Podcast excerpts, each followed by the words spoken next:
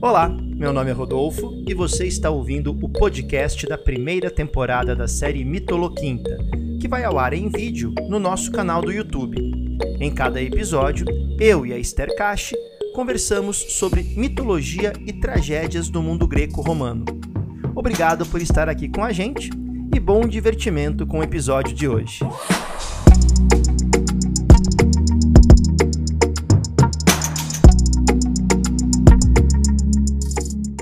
Boa tarde, pessoal. Sejam bem-vindos a mais um Mitoloquinta. Hoje, quinta-feira, 20 de maio de 2021, pontualmente às 13 horas e 13 minutos, começamos o nosso oitavo episódio do Mitoloquinta, essa conversa que temos sempre na faixa das 13h30, nessa nova faixa de programação do História Online, conversando sobre mitologia.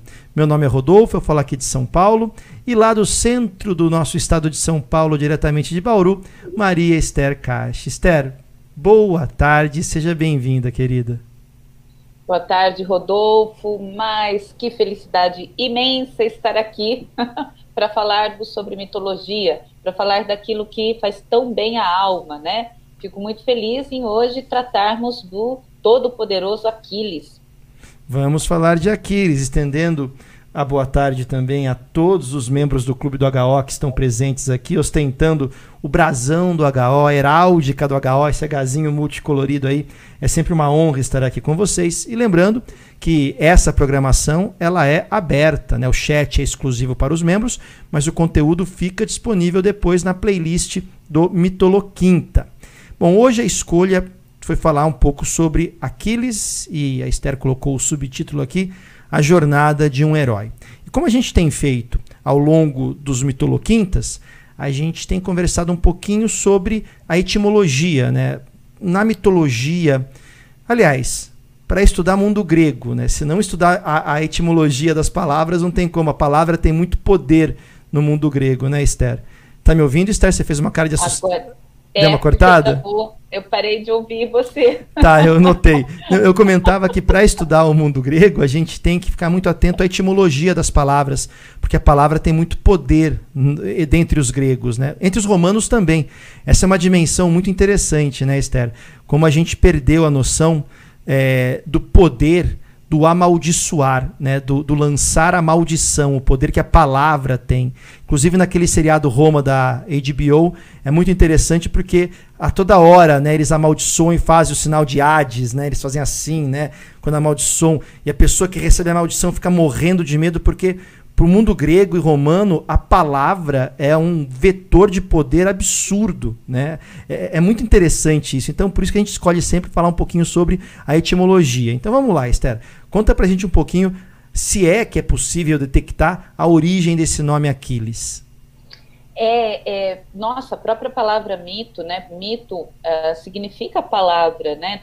mito e logos, a gente já comentou isso, né? Logos vai adquirir uma outra dimensão a partir do século V a.C. Então, com certeza, é, é, o grego ele traz algumas coisas é, muito fundamentais e, e reflexivas por si só.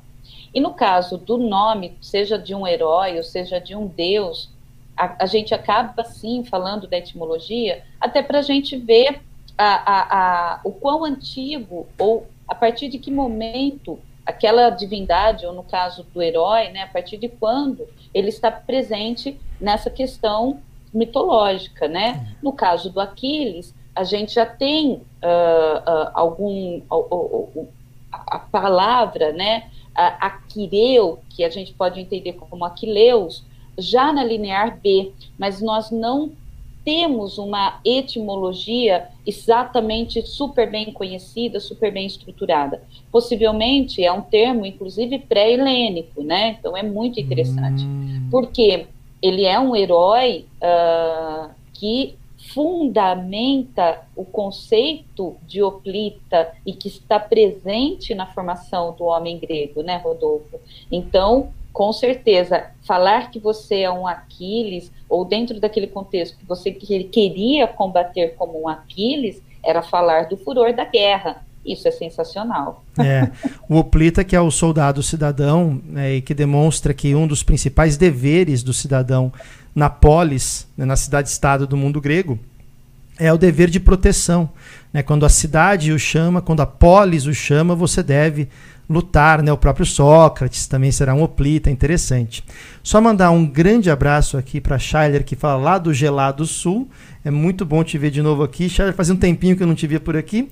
E mandar todo um boa tarde muito especial com um pouquinho de cobiça para Alexandra que diz que nos fala lá de Portugal da praia, lá eles estão entrando, né, prestes a entrar no verão, e a Alexandra já me mostrou fotos da praia dela, né, que eles, que eles falam que é a praia dele, dela lá, né, então isso obviamente que desperta uma cobiça, quase que uma pontinha de fúria de Aquiles nesse que vos, vos fala, tá bom, Alexandra? Mas tudo bem, deixe estar, tá bom? Mas vamos lá. História interessante, né? Então, é, é o furor da guerra. É, quem apresenta a gente, o Ulisses, desculpa, o Aquiles pra gente, é a Ilíada. Né? É na Ilíada que aparece ali né, o personagem com mais força. Então, é, você falou, provavelmente é um mito pré-helênico, mas como que Aquiles é apresentado pra gente a partir da Ilíada? Nossa, é, é muito interessante, né? Porque, olha, pessoal, inclusive fica a sugestão, uh, tem o box da Amazon, né, do Frederico Lourenço. É, eu, eu tenho as traduções do, do, Trajano, mas por uma escolha, até porque ela é bilíngue, né? Tem umas coisas ali que eu gosto. Mas, para quem, acho que a, a, Isabela, inclusive, está lendo, né, Isa, a, a do Frederico Lourenço, porque ela é muito poética, ela é muito sonora. E sim, como é que a Elíada nos apresenta Aquiles, né? Canta, ó, musa, a ira, a cólera do Pelei da Aquiles. Então, o verso 1 da Ilíada, e eu gosto muito desse verso, então teve época que eu decorei as, versas, as diversas traduções desse verso 1, porque eu acho ela muito sonora, né? Você está pedindo para Deus ou para musa, vai depender do tradutor, canta, ó deusa, a ira do Peleida Aquiles. Peleida por ser filho de Peleu, que era um mortal. Então, você está me perguntando como ele é apresentado, Rodolfo? Ele é apresentado como alguém colérico. Conta aí, é como se alguém chamasse, ó, conta aí a cólera desse soldado bravo pra caramba que está emburrado e não quer continuar lutando. Sensacional. E, e dentro da, da, Então, assim, acho que é legal a gente contar um pouquinho a história do Aquiles, né? Quem é o Aquiles, a história, da onde ele veio, né? Como ele foi concebido, já que dentro da mitologia, o ato da concepção é sempre um ato fundamental. Né, Para entender quem é o deus grego, ou o semideus, ou o humano, muitas vezes a mitologia recorre à concepção. Né? Quem são os pais, como, como foi o ato da concepção, a gente falou muito isso em Dioniso, falamos também em Vênus, né? Então, é, qual é a, a, a concepção nesse sentido de Aquiles? É, e, e como ele era, quem ele era e qual a participação dele na Ilíada. Nossa, a, a, mãe de Aquiles, gente, é uma deusa, é uma Nereida, tá? Ela é uma Nereida, ela é uma deusa belíssima, maravilhosa, linda, filha de Nereu, por isso Nereida, né? Maravilhosa. E como uma Nereida, ela tinha a, a capacidade de se transformar em vários animais, em várias, em várias formas. E uh, você tem dois deuses que se apaixonam por Tétis, mãe de Aquiles, por essa deusa de infinita beleza. Quem são os deuses? Aposta um. Quem será o número um? Zeus, é óbvio, né? Que já o fecundador. Bem. Zeus, o fecundador. Exatamente, Rodolfo. Muito bem colocado.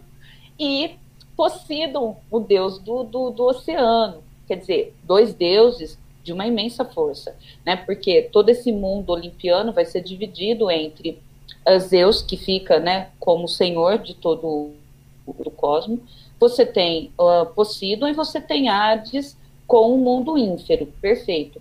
Mas eles são tem três, três deuses extremamente poderosos. E os dois se apaixonam, Poseidon e Zeus. Só que eles ficam sabendo por um oráculo, numa das versões do mito, de que uh, qualquer um dos dois que tivesse um, um herdeiro, uma herdeira com ela, esse herdeiro destronaria Zeus e e aí você imagina que a ordem do universo olimpiano estaria comprometida. A mais que depressa, os dois convencem um mortal a dar conta de casar com Tétis. E quem é que vai ser esse mortal? Um mortal que tinha sido uh, educado por Quiron, que a Estefânia já citou aí o nome, né? O Quiron, ou Quiron, é, é um centauro que treinou muitos heróis, né? Hoje a live não é sobre ele, o que vem ao caso é essa parte.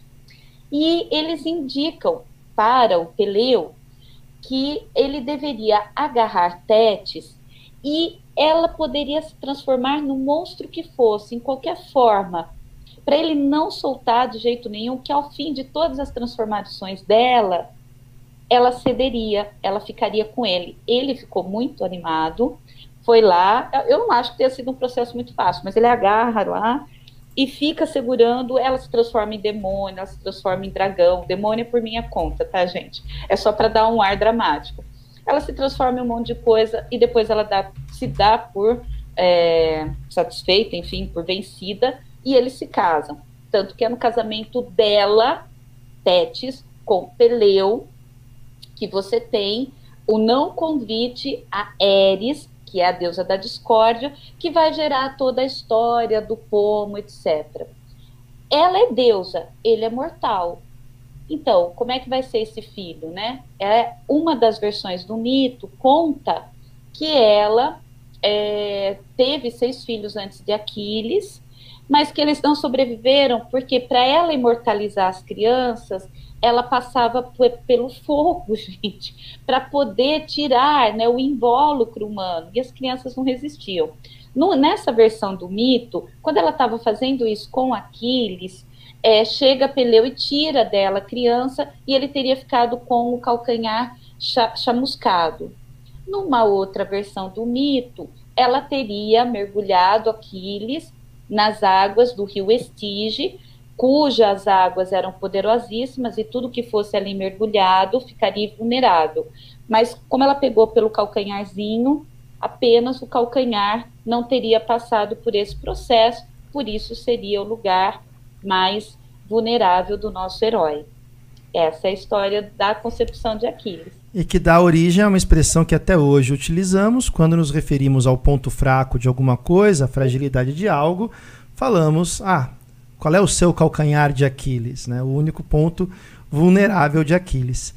Mas então é interessante pensar que ele tem consciência dessa origem dele, então ele sabe dessa quase invulnerabilidade que ele apresenta, né, exceto no calcanhar, mas ao mesmo tempo ele é humano, né? E como humano, um ser tomado por paixões, por sentimentos, por angústias, desejos, ciúme, ódio e cólera, né? E é interessante porque o mundo grego, pelo menos no que a gente tem acesso, né, Esther, parece ser um mundo que não gosta muito dos extremos, do exagero, né? Daquele desequilíbrio, você sempre fala disso, né? Mas e aí, na guerra de Troia, o que que faz o nosso querido colérico Aquiles então? É, né? é legal pensar nisso. Quando você fala da guerra de Troia, gente, esse homem eu vou dizer para vocês, viu? É muito legal, porque a guerra de Troia é verdade, é muito, muito, muito legal conversar. A guerra de Troia ela é uma guerra que já demonstra que atos desmedidos serão cometidos. Se a gente for analisar, a, e aqui estamos pensando principalmente na Ilíada, né? a guerra de Troia ela é cheia de, de questões desmedidas e eu diria que de certa forma até do lado dos troianos, né, que o rapto ou enfim a paixão de Helena por Paris é que inicia todo o processo.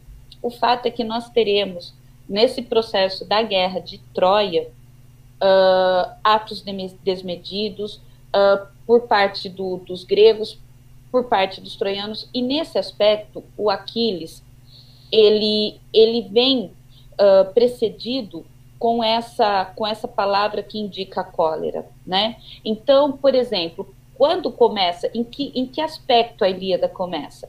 Ela não vai contar isso que a gente acabou de, de mencionar aqui, do julgamento de pares. Ela começa quando Aquiles está bravo, ele está, eu vou usar um termo que os helenistas vão me matar, ele está emburrado. Ai, gente, é uma palavra maravilhosa para descrever o que acontece.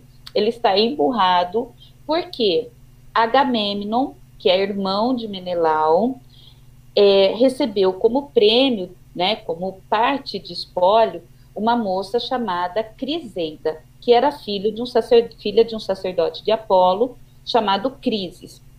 E o, o, a, o Aquiles recebeu a Briseida.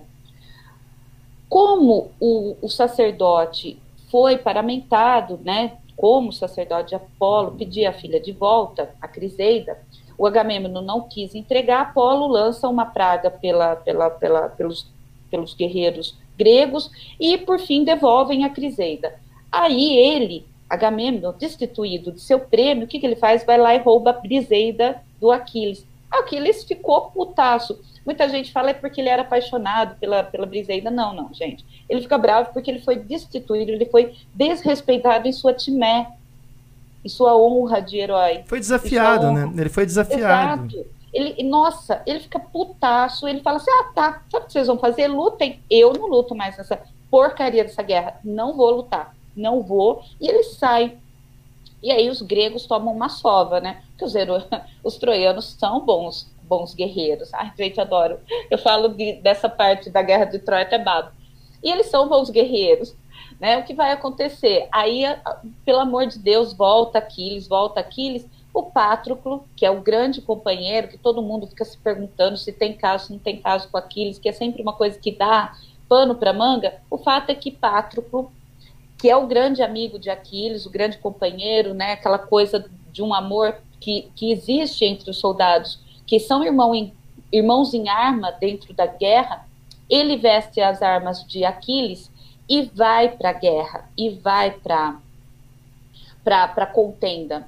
Só que Heitor, olha, Heitor, irmão de Paris, um troiano, para mim um dos melhores, eu, eu gosto muito do, do, do Heitor, ele vê e acha que é Aquiles. E aí a gente até pode pensar que ele foi um pouco desmedido, um pouco ribristés, porque ele olha aquilo e ele fala, nossa, você é foda se eu matar o Aquiles, né? E, e, ele parte, ele destroça o, o, o, o que ele achava que era Aquiles. E na verdade ele estava matando Pátroco. Aí Aquiles volta para a guerra e ele volta para pegar o Heitor, que eu acho uma das passagens belíssimas, né? Uma, uma das cenas muito belas, muito, muito belas mesmo na Ilíada, o momento em que Heitor tem consciência de que ele vai morrer, né? Então o Aquiles, ele emburra nesse momento, é, ele tá colérico, ele comete uma ribes também porque ele arrasta o cadáver do Heitor, né, várias vezes, é, e ele, uh, ao mesmo tempo, fica tocado, porque o, o, o, Príamo, que é o rei de Troia, pai de Heitor, pai do Paris, vai pedir para o, o Aquiles é, reaver o cadáver do filho. E, gente, isso está presente em tragédias gregas, como, por exemplo, Antígona. Essa questão de, né, Rodolfo, não deixar o corpo insepulto, vocês não têm noção de como para os gregos era assim um sacrilégio. Eles paravam a guerra para poder enterrar, para fazer a pira, para fazer o, o, os funerais. Diga. Não, é, e também para os romanos também. Né? A, a, a, famosa passagem do que dizem né, da revolta de, de Júlio César com a, os egípcios por não terem preservado o corpo de Pompeu. Sim, sim, ele né? fica muito bravo, verdade. Então, a, a, necessidade de, de, dar os devidos funerais, porque sem o devido funeral, você não garante a entrada, por exemplo, nos Campos Elíseos para os grandes guerreiros. Então, queimar o corpo na pira é também uma forma de você garantir a entrada para os Campos Elíseos. Então, é muito legal, né? Nesses dois. Nos dois. É que o mundo grego e o mundo romano eles são praticamente, né?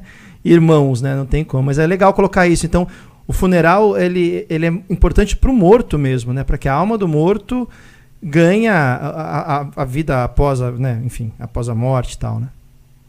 Sim, exatamente. E, e, e, e é interessante porque uh, enquanto o corpo lá do, do Heitor estava, inclusive, putrefando, né? Ele está oferecendo um, um banquete, um todo um um funeral muito, muito potente para o, o seu grande amigo Pátroclo, né? E, e, eu acho muito interessante, acho sensacional, porque o Príamo, ele é um, um homem muito digno, né? Eu, eu acho um, um rei que está vendo que a ruína se aproxima. E isso para os gregos é muito complicado. E ele vai pedir, né? É, é, há um, um ritual, quando você vai suplicar, no, no, entre os gregos, você abraça os joelhos e beija as mãos, né? Então ele abraça os joelhos e o Aquiles fica muito parado, fica muito assim, pasmo daquele homem. Ele fala assim: Quem é você, né? O que, que você está fazendo aqui? Você me lembra meu pai. O pai dele é um mortal, né? Teria a mesma idade do, do querido aí, do bendito, do Príamo. E o Príamo pede, pede, evoca, fala: Eu gostaria de dar um funeral e o Aquiles, e ele chega, né, o Príamo chega inclusive cheio de muitos presentes, né, uma carruagem belíssima, cheia de presentes e tal, e o Aquiles fala para ele, é, você me lembrou meu pai, eu, eu vou te devolver o corpo do, do seu filho. Mas antes disso, enquanto as, as servas vão preparando para que devolva o cadáver, vão limpando o cadáver para você, você, por favor, sente-se coma comigo. E aí o primo fala, eu não tô, algo como, não tô com fome, eu quero o cadáver do meu filho, eu quero ir embora. Ele fala assim, Troiano, eu já estou sendo muito legal com você de fazer o que eu disse que eu ia fazer. Agora, aos vivos cabe comer. Sente-se comigo e coma. Ele vai lá e senta e come. Tem. Então, o Aquiles, ele é muito colérico e ele se apaixona várias vezes. Ele se apaixona por uma das filhas do Príamo. Ele se apaixona ele tenta salvar a filha do Agamemnon, que vai ser é, sacrificada é, é, para ter ventos para Troia. Então ele é um personagem complexo, né, Rodolfo? É, e aí eu te pergunto, porque depois eu quero deixar uma, um debatezinho para o final, caso nós tenhamos tempo. E eu te pergunto, e qual é o fim de Aquiles? Como Aquiles termina a sua jornada entre os mortais? Nossa, é, Só uma pergunta olha, antes, desculpa, que a Beatriz ah. colocou aqui, se é possível chamar o Aquiles de semideus. Sim, ele é um semideus, ele é um herói, né? Tá. Sim, então perfeito. Não problema, Eu não né? tinha visto, desculpa. Imagina, viu, imagina. desculpa, é, Não é que o chat fica rodando, a gente perde mesmo. Mas é então, é, como se dá, eu gosto muito, né, da, daquelas frases que que na antiguidade se falava, né, Esther, tanto entre os gregos quanto os romanos, né, quando um grande nome eh, morria, né, e aí alguém falava, e assim vai fulano, filho de Beltrano, que, e fazia uma elegia já na hora da morte da pessoa, que depois, só uma curiosidade, o Tolkien, quando escreve O Senhor dos Anéis, coloca uma fra frases como essa toda hora na boca do Gandalf, né? Que, e assim vai, filho de não sei o que lá. Eu acho muito bonito isso, né? Então, como foi né, essa passagem do, do Aquiles? Então, é, é interessante porque uh, tem várias, várias colocações, tem várias va variantes, né? Existem variantes do mito.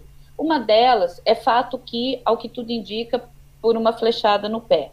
Tem gente que fala, né, tem versão do mito que fala que foi uma flechada do próprio Paris, é, em que Apolo é, consegue fazer com que a flecha chegue ao calcanhar. Outras versões do mito fala que foi o próprio Apolo. Né? Tem algumas versões que vão, inclusive, dar conta de uma disputa pelas armas uh, de Ajax, né, que, que acaba causando um, uma celeuma. Ajax é um outro herói uh, da Guerra de Troia, um herói grego, entre Aquiles e o próprio Odisseu. O fato é que, uh, e aí eu acho que é um ponto interessante que serve até para algumas coisas que, que é possível que você queira destacar. É, a mãe de Odisseu, a Tétis, quando ela percebe que vai acontecer toda a celeuma de Troia, etc., ela leva uh, uh, Aquiles para ser criado como uma menina, uma ruiva, né? Num lugar que só tinha mulheres. Ele não tinha consciência, ao que tudo indica, da sua grandiosidade. E aí vão buscar, eles vão até esse país e tá lá o Aquiles no meio de meninas com os cabelos longos, falam de cabelos meio arruivados ou talvez áureos cabelos, enfim, tá lá o Aquiles. E o Odisseu saca, né, que tem alguma coisa ali diferente. Odisseu faz uma manobra e Aquiles se revela e aí ele vai lutar. E a mãe de Aquiles, a Tétis, fala que ele poderia ter uma vida humana normal, como um, um, um honrado mortal, e que ele poderia, portanto, ter uma vida longa ou uma vida breve, porém gloriosa. E ele escolhe essa vida breve e gloriosa. Porque o, o Aquiles ele sofre de uma angústia que eu acho muito sensacional. Ele não é só um guerreiro, gente, não tem. O. Ele, enquanto guerreiro, ele é ele é indestrutível a não ser pelo calcanhar. Mas quando eu falo indestrutível, eu não estou falando apenas de um corpo. Eu estou falando de alguém que tem todas as prerrogativas divinas e heróicas para aquela função. E, e, e foi nesse sentido, Stefânia, que inclusive Kiron vai realmente ser muito importante na vida do Aquiles, porque é ele que vai educar. Mas o que é sensacional nesse processo é que, ao mesmo tempo, ele sabe que ele é tão mortal quanto qualquer outra pessoa, que ele vai morrer em algum momento. Então é por isso que ele prefere a glória. Porém, na Odisseia, tem um determinado momento em que Odisseu consegue falar com o mundo dos mortos, ele consegue fazer uma determinada é, oferenda e ele conversa com alguns mortos. Entre esses mortos, ele fala com Aquiles. E Aquiles dá uma noção assim muito triste do mundo ínfero. Ele diz: Olha, Odisseu. Porque Odisseu fala: Ai, nossa, você é um rei, nossa, é um rei entre os mortos, né? Ele fala: Pois é, Odisseu, eu preferia ser o mais uh, michuruca, ele não usa essa expressão, claro, né, gente? Mas eu preferia ser o mais simples dos humanos a estar reinando entre os mortos, né? E ele fala que bom que você vai ter a chance de voltar para sua família, etc. e tal. Então, é bem interessante porque dá a impressão que essa é, é, ilusão de uma vida plena, porém curta, é, há ali um tom de um certo arrependimento em Aquiles. Então eu acho ele um herói muito complexo. É, e a gente conversava um pouquinho fora do ar, né? Uma leitura que, que é, é uma leitura minha, não tem nenhum valor, além de ser uma leitura subjetiva minha, sobre Odisseu ou Ulisses, né? E Aquiles, que o que me chama muita atenção na trajetória do Ulisses ou do Odisseu é a viagem, né? tanto a partida como a volta, mas ele volta para Ítaca, né? ele volta para o seu lugar. Por mais que na, na Odisseia ele passe pelos maiores né, infortúnios e tentações, ele acaba voltando. Não volta mesmo. Isso é uma outra coisa que até conversava com a Fabiana Cano pelo chat, que um dia a gente vai abordar assim, Fabiana, a questão da jornada do herói. Né? O herói não volta o mesmo. Né? É, é muito interessante a jornada do herói. Né? O herói parte sem saber que é herói descobre esse herói durante a jornada e quando volta dessa jornada, volta uh, sabendo que é herói e sabendo que o lugar dele está preservado, mas ele já não é mais igual aos outros que ficaram. Então ele tem uma, uma consciência que pode trazer um peso e assim por diante. Que muitas vezes os filmes de super-heróis de hoje em dia tentam reconstruir de uma maneira ou outra isso. Então a gente percebe que Ulisses tem isso, mas Ulisses volta. E entre os gregos é muito caro essa noção de felicidade de lugar. Então, se você é humano, o humano tem um lugar. A felicidade, a boa vida, né? ou se você quiser chamar a eudaimonia, né? o bom motivo para se viver em última instância, é você ocupar o lugar que lhe é dado. Então, se você é um humano, haja como um humano, não queira agir como um Deus. Tanto, né, Esther, me corrija se eu estiver errado, em vários momentos da mitologia, das tragédias, quando um humano desafia essa ordem, ele é destruído, né? ele sofre uma punição, não dá certo. E também quando um deus quer, tirando Zeus, e até Zeus é interessante né, nisso, mas enfim, quando um deus quer abandonar o que é ser Deus, também não dá muito certo. E, e então, Ulisses, o Odisseu, ele volta para o lugar dele. O Aquiles é engraçado, entre aspas, engraçado. Ele é um, um, ser angustiado porque ele é humano ou é Deus? Ele vive talvez a pior das maldições que alguém pode viver no mundo grego, que é não ter lugar no mundo. Qualquer uma das escolhas que ele fizer, ele estará deixando de ocupar um lugar que poderia ser dele. Então, esse mau humor, essa cólera, essa angústia, essa volúpia, essa ibristés, como você muito bem coloca, esse desequilíbrio, talvez venha exatamente disso. Ele é humano, mas é Deus.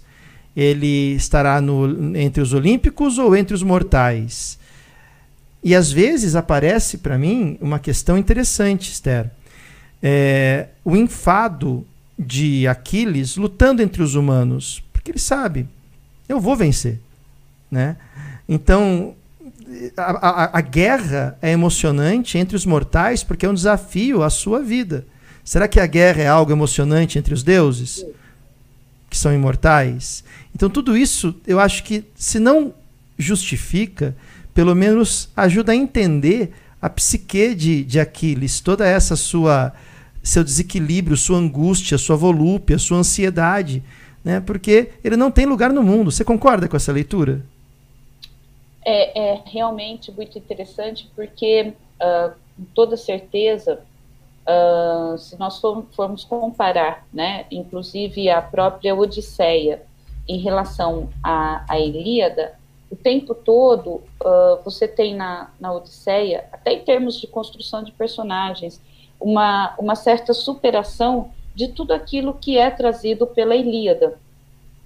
Né? Até a própria questão da, dessas angústias do Aquiles.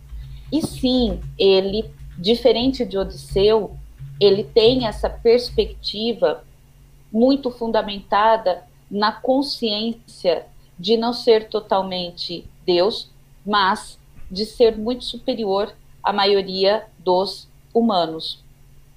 Então, há um enfado e há um furor constante. Por exemplo, é, até em grego, quando esse, esse primeiro verso da, da Ilíada é, tem uma palavra que remete à questão colérica, né? Seja ira, seja cólera, enfim. Por exemplo, em, em Odisseu, na Odisseia, você tem o tempo todo ele lembrando do gaster, do, do, do estômago, né? O que, que é o gaster? É o estômago, o estômago ruminoso. Às vezes ele tem um determinado momento até que ele fala, ele fala assim, nossa, você acha que é hora para ter fome? Mas ele tinha fome e ele nunca negava comer, entendeu? É, o, o, é como se através disso, né, através da lembrança do frem, do ventre, os gregos nos mostrassem que nossa porção humana é muito forte. O Aquiles não, gente. Então tem uma passagem, inclusive, na, na Ilíada, que o Aquiles fica bravo com Odisseu porque ele está sem comer, acho que o Patroclo tinha morrido, não me recordo, e eu, o, o Odisseu sabe, fica lá assim, que hora a gente vai comer? E o Aquiles fala, como assim comer? Comer, agora na hora de comer, ele fala, é, né, porque eu sou humano, preciso comer, né, algo assim, e aí a gente mostra uma coisa muito simples, essa diferença entre os dois, é. porque o Aquiles, quando ele emburrava, gente, ele não comia, tinha que vir a tetes, a Tétis em vários momentos, quando morre o Pátroclo, mas ele chora tão doído que a mãe ouve quem vai lá acudir? A mãe. A mãe aparece em vários momentos na Ilíada. E ela lhe fala assim: mãe, eu quero catar esse touro, eu vou destruir. A mãe fala: mas calma. Primeiro, primeiro come, filho. Primeiro janta, né? Depois vai brincar com os amiguinhos. mas filho, né? Então, assim, a gente vê uma diferença muito grande, né? Ele é muito emburrado, ele é muito colérico. E, e acredito eu que tem uma cena também que ele mata uma amazona, ele mata, né, a, depois da morte do, do, do Heitor, o Príamo pede ajuda para as Amazonas, é Penticileia. E ele vai e mata, mas na hora que ele vai, é, porque no caso, por exemplo, do Heitor, é, ele consegue enfiar a lança no único lugar perto da garganta, que estava em descoberto. E no caso dessa amazona, ele olha bem nos olhos dela para poder matá-la. E ele acha ela maravilhosa, porque é aquela a, a bela morte, era uma mulher belíssima, e ele se apaixona, seja lá o que signifique naquele contexto. Ele fica encantado por ela e alguém tira sarro, ele mata a pessoa no morro. Nossa. Pouco colérico, ele mata no morro. Porque ele ousou tirar sarro e falar qualquer coisa, enfim, ele, ele, ele não entende a sensibilidade de Aquiles nesse momento, o Aquiles esmurra até a morte. Então, assim, complexo nosso Aquiles. Ele não é só um, um, rostinho bonito que vai e faz tudo como automaticamente. Ele não é um herói autômato. Ele é um herói cheio dessas complexidades muito bem colocadas por você. Perfeito. E essa questão, só para terminar essa questão do do Ulisses querendo comer, eu nunca me esqueço, né, dos hobbits, né, que não paravam de querer comer e tem uma passagem, né, que eles falam assim, como assim? Não vai ter o primeiro café da manhã, o segundo café da manhã, o terceiro café da manhã, né? Eu acho ótimo. Mas, mas Esther, eu. Né? Esther, só para colocar aqui uma questão da Ida, eu não sei responder. A Ida perguntou, né, neste mundo líquido que vivemos, como os jovens gregos veem toda essa mitologia. Eu não sei te dizer, Aida, qual é a relação dentro né, da, do país Grécia, da sociedade grega atual, qual é a relação dos jovens com a mitologia. Eu não, não, nunca li nada sobre isso, inclusive. Nenhuma pesquisa, nenhum artigo. Não sei se a Esther pode trazer alguma coisa para a gente aqui. Não, sinceramente, o que a gente tem, assim, é, inclusive o idioma não é tão parecido, né? O grego que a gente vê, ai, gente, é, é um, um parto para a gente escolher o texto, enfim, para entender. É, é, é, é diferente do.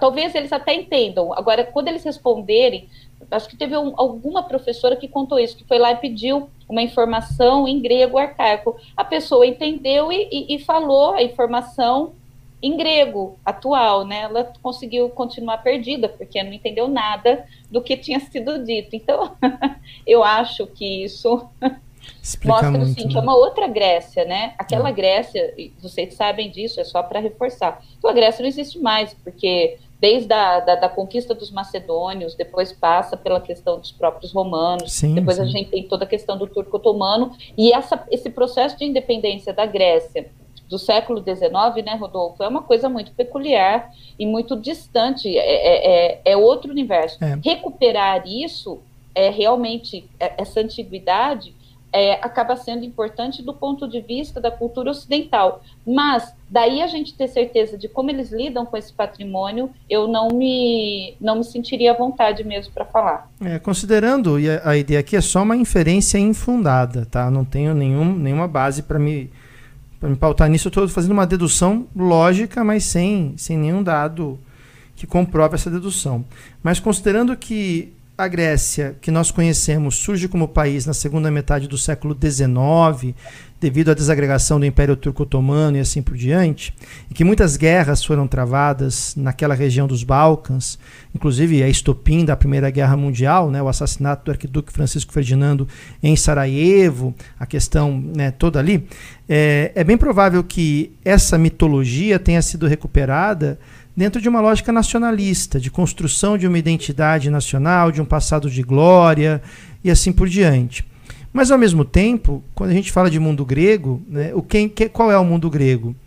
É, a, a, a, por exemplo, a Grécia foi uma monarquia, a Grécia contemporânea, ela foi monarquia. Então ela está se inspirando em Atenas ou em Esparta?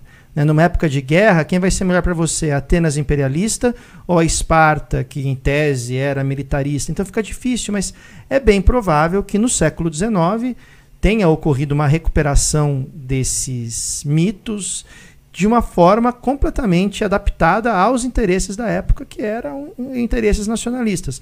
Assim como houve por parte de Mussolini uma, uma violência. Deus, o Mussolini violenta a história romana. Né? E é por culpa deste Mussolini, em grande parte, que se, por exemplo, se acha que o Império Romano fez sua maior expansão durante o Império. E não, a expansão territorial romana se dá durante a República, para valer. O Otávio, eu até falei nas minhas aulas de mundo romano, eu falei, desculpa gente, imperador romano não é bom guerreiro. Imperador romano é bom administrador.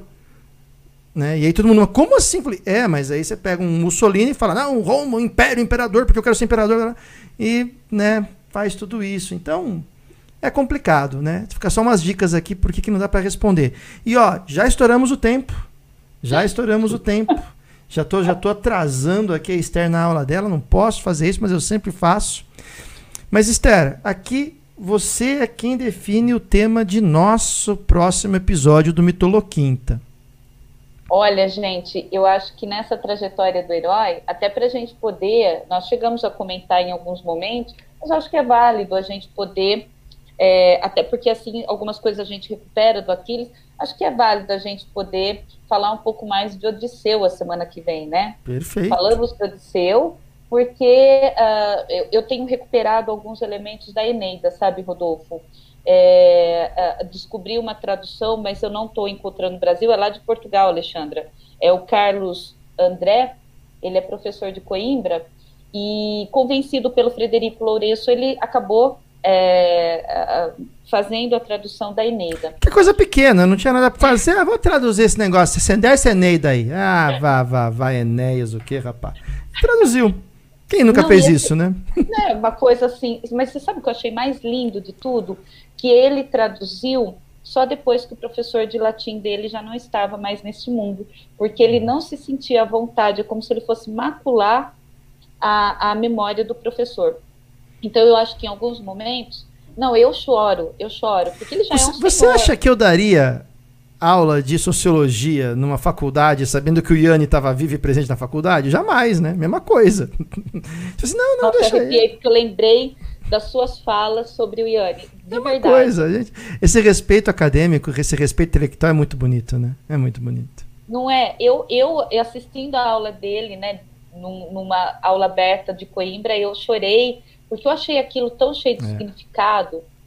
Então, essa. E aí, até fazermos uma ponte, né? Depois do, do Odisseu, a gente entender quem é esses, esses outros heróis, já de uma segunda epopeia, de uma epopeia secundária, mas que a gente pudesse até fazer uma ponte com, com tudo aquilo que a gente vê de, de Roma nesse sentido literário, né? Sim. E, e eu acho sensacional, porque aí não tem como não lembrar do Bernini, e uma escultura do Bernini com Enéas carregando seu pai Anquises e o filhinho do, do, do Enéas agarrado. Para a gente chegar lá, tem que passar por Odisseu. Então fica a sugestão para a semana que vem. Já eu muito emocionada de pensar no Enéas.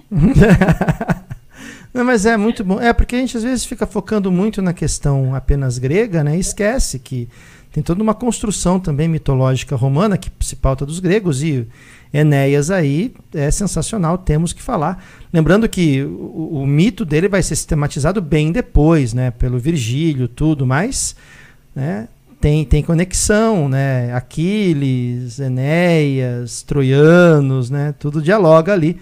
Né, eu falei um pouquinho disso também nas aulas de Roma do curso do HO. Mas é isso. Esther, quero te agradecer demais pela participação. E lembrar aos que estão aqui, são do Clube do HO, do Cursos e Revisões, que hoje, às 18h30, eu faço a segunda e última parte da aula sobre Max Weber. É a aula que nós discutiremos os tipos de dominação e os tipos ideais também uh, acerca do carisma, da tradição, enfim, falar um pouco de, e também falar um pouco mais sobre o sentido contemporâneo atribuído aos fatos sociais, que o Weber chamava de a gaiola de ferro da racionalidade.